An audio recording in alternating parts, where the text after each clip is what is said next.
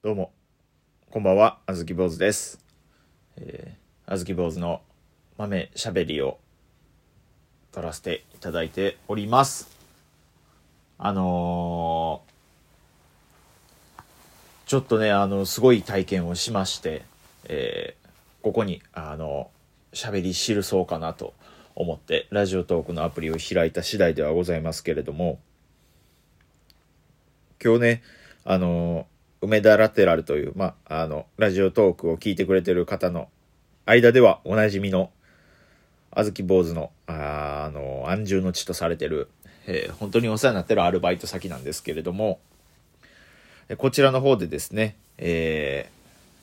工藤裕次郎さんという方のワンマンライブが行われたんです。で、ですね、えーそこで始まりまして、うん、で、いや、ちょっとその、そのことについて話そうと思ってるんですけれども、先に言っとくんですけど、僕は、あの、工藤裕次郎さんのことを知らなかったです。そして、えー今現在も工藤裕次郎裕次郎さんの曲は1曲しか知らないんですよ。で、あのね、なのになんでこんな話をしたかったかと言いますとね、ラテラルでバイトが始まりましてですね、で、裕次郎さんのライブがこう行われまして、で、まあライブがつつがなく進んでいくんですよ。えー皆さん楽しそうにされてはるんですよ。でも、あずき坊主は、えーその日は一日キッチンで、えー作業するという、まあ、えーシフトだったので、ずっとキッチンの中で、まあ、飲み物作ったり、料理作ったり、みたいなことをちゃっちゃかちゃっちゃかずっとやってたわけでして、で、ずっとキッチンでちゃっちゃかちゃっちゃかやってましたら、まあ、火の音とかフライパン動かす音とかで、まあ、曲はね、あのーまあ、BGM 程度にしか聞こえないんですよ。うっすら。まあ、ギターで弾き語ってはって、たまにハーモニカとかもやってはったのかな。で、それぐらいしか聞こえてこなくてですね。で、まあ、僕自身、その、工藤裕次郎さんのことは知らなかったんで、なんか優しそうやな、おっちゃんやなっていう印象だったんですよ。リハーサルの時とかは。でも、あ、全然知らん人やけどって、すごい満席になってましてね。まあでも、あの、梅田ラテラルで働いてたらそういうことあるんですよ。僕が全然知らないっていうだけで、界隈ではめちゃくちゃ有名で、ものすごいたくさんのファンの方がいてはるっていう方もね、いてはるんですよ。多分、ね、そういう戦い方をしてはる人もいてるんでしょうし。で、工藤裕次郎さんも、あそのうちのお一人なんかなっていうふうになんとなく思ってて。で、普通に仕事してまして。で、まあ料理作って持ってって、みたいなことをしてましてですね。で、最後ね、えー、まあ、あの、まあ曲が、まあそのライブが終わるってなったら、まあ僕らバイトはこう一斉に、こう、ね、レジ行ったりとか、中のもん片付けに行ったりとかしなくちゃいけないんで、なんとなくもうそろそろ終わるかなっていうタイミングを聞き耳立てて待ってたんですね。で、僕、まあ、せっかくやし一曲だけ聴けたらなと思って、その、ホールに入りましてですね。まあ、キッチンとホールって、まあ、大きい扉があるんで、その扉ガチャって開けて、ホール入って、じゃあ最後にって。で、アンコールの、アンコールもあって、最後の最後の一曲。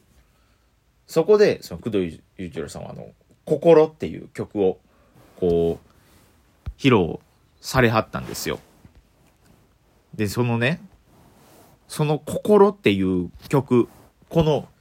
一曲だけを聴いて僕気づいたら涙ボロボロこぼしてたんですよ。こんな経験、生まれてこの方一回もなくて、全く知らない人だったんです。全く知らない人の、全く知らない曲、これを一曲聴いただけで、止めどなく涙がこう、ボロボロとこう溢れてきましてですね。わからないんですよ。理由はなんでかなんか。全くわからないですよ、その。ただわからないです。ただなんか、すごいもう、揺さぶられて、揺さぶられて、心がじんわりとこう、潤ってあったかくなっていくっていう感覚が、生まれて初めてでして。で、いや、めほんまにびっくりしましたですね。で、なんか、あのーそのスタッフの中にもね、その、工藤裕次郎さんのことすごい好きな人がいましてね。その方に話聞いてみたら、やっぱりこう、わからんけど、わからんけど、俺はやっぱその、真心ちゃうかって言って。最終的に届くのは真心やから、多分その工藤さんの曲には、真心が詰まってるから、そう、あずきちゃんも、そうなったんちゃう？みたいなこと言ってもらいましてね。いやー、と思って。いや、すごい経験をしまして、この、工藤裕次郎、男性のシンガーソングライターなのかな。うん、もうほんまにそれ、もう全くわからないんですよ。普段はバンドをやってはって今日だけお一人で来られたのかとか、そこすら知らない。心も、心っていう一曲しか知らないのに、僕はこの一曲で、この方にすごい心揺さぶられましてですね。いや、あの、びっくりしました、本当に。で、片付けてる間ね、最前列に座ってはったお客さんもいてたんですけど、そこの男性の方がですね、あずきさんって僕に声かけてくれまして、はいって見てみたら、その、多分工藤さんと同い年ぐらいの、なんですか、5、4、40代、50代、50代ぐらいかな？の、本当その熟年のお父様が、おじ様が、ね、お隣に女性の方と一緒におられまして、で、あずきさんって言ってくれました。あ、どうもって言って、なんで僕の名前をって言って、あ、時々、えー、チケット買ってライブ見させてもらったことありますって言って、僕ちょっとこう、申し訳本当顔がちょっとパッと出てこなくて申し訳なかったんですけど、そう声かけていただきましてですね。まさかその、自分のお笑いライブを見に来てくれてる方が、この工藤裕次郎さんのライブを見に来てるってまさかそことそこ一緒やと思わなくてですね、びっくりしまして、まあちょっとそこでお話しさせていただきまして、で、その中で僕がこの、その、僕全然工藤さんのこと知らなかったんです。けど、この心っていうたった一曲だけ、この一曲聴いただけで、なんかすごい泣いちゃったんですよっていうことを伝えましたら、その、そのおじ様の隣におられた女性の方が、あ、そうですよね、わかり、そうですよねってすごく共感してくれて、ね、その男性の方もすごくこう共感してくれて、ね、こう、ああ、なんかもう、この場で工藤さんを知ることができて本当に良かったなって、すごい、なんかね、こう、言い表せない気持ちになりましてね。その、最終的に男性のその、おじ様からね、その、いや、よかったら、これもね、ネタにしてくださいよ、とか言ってもらえて、いやいや、こんなネタできないですよ、とか言いましてね。また、お笑いライブ見に行きますんで、あずきさん頑張ってください。お仕事中失礼しましたって、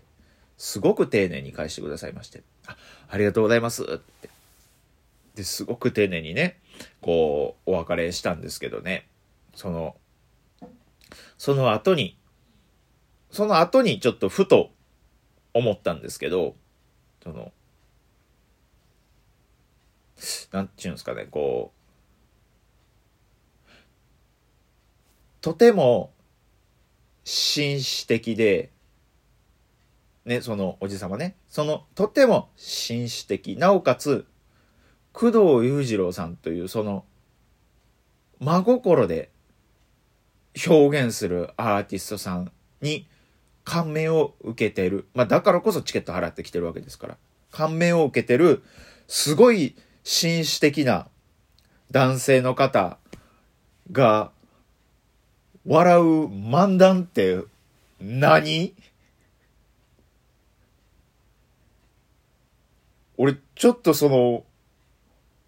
俺、その客層を笑かせる自信ないんやけど。ええー？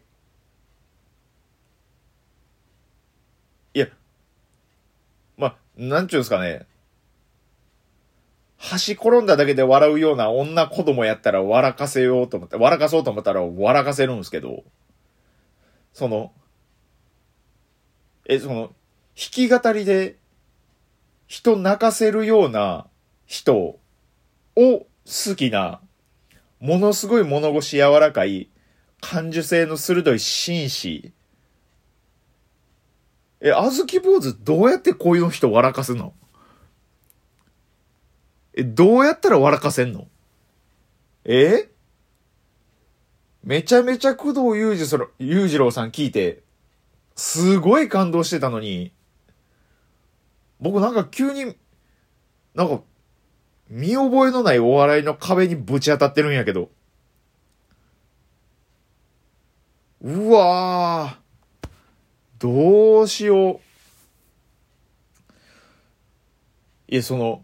自分と同じ趣味の人とかやったらまだね、笑かせるかもしれないですけど、その、なんちゅうかね、なんか、ね、で、全く違う趣味の人とかやったら諦めもつくんですけど、なんかその、え？え、俺、俺の漫談見て面白いと思ってくれてるの？そのおじさまは。え、だいぶ、だいぶ違うけど僕、心っていうタイトルの漫談持ってないで。ほんまに笑ってくれてんのかな？俺今後こういう客層の人たちも笑うような漫談作らなあかんって考えたら、ちょっとこれは手詰まりなんですけど、いやー、まあでも、真心込めてやっていくしかないですよね。ちょっととりあえずは、とりあえずはね、あのー、今から3日間はですね、あのー、新ネタを1本も作らずに工藤裕次郎さんの曲全部聴こうと思ってます。はい。はい、3日後にあの、ライブがあったとって知ったこっちゃないです。僕はとりあえず工藤裕次郎さんの曲を全部聴きますんで、はい。あの、新ネタは1本でも作れないと思って、皆さん、あずき坊主のことは見守っておいてあげてください。はい。ラジオトークの方は以上でございます。また明日も夜9時に更新しております。ラジオトーク以外にも Twitter、Instagram、YouTube 等々やっておりますので、見てくれたら嬉しいです。あと、その梅田ラテラルで4月の25日に配信できないライブというのに出させてもらいますんで、皆さんよかったら来てください。あずき坊主でした。ありがとうございました。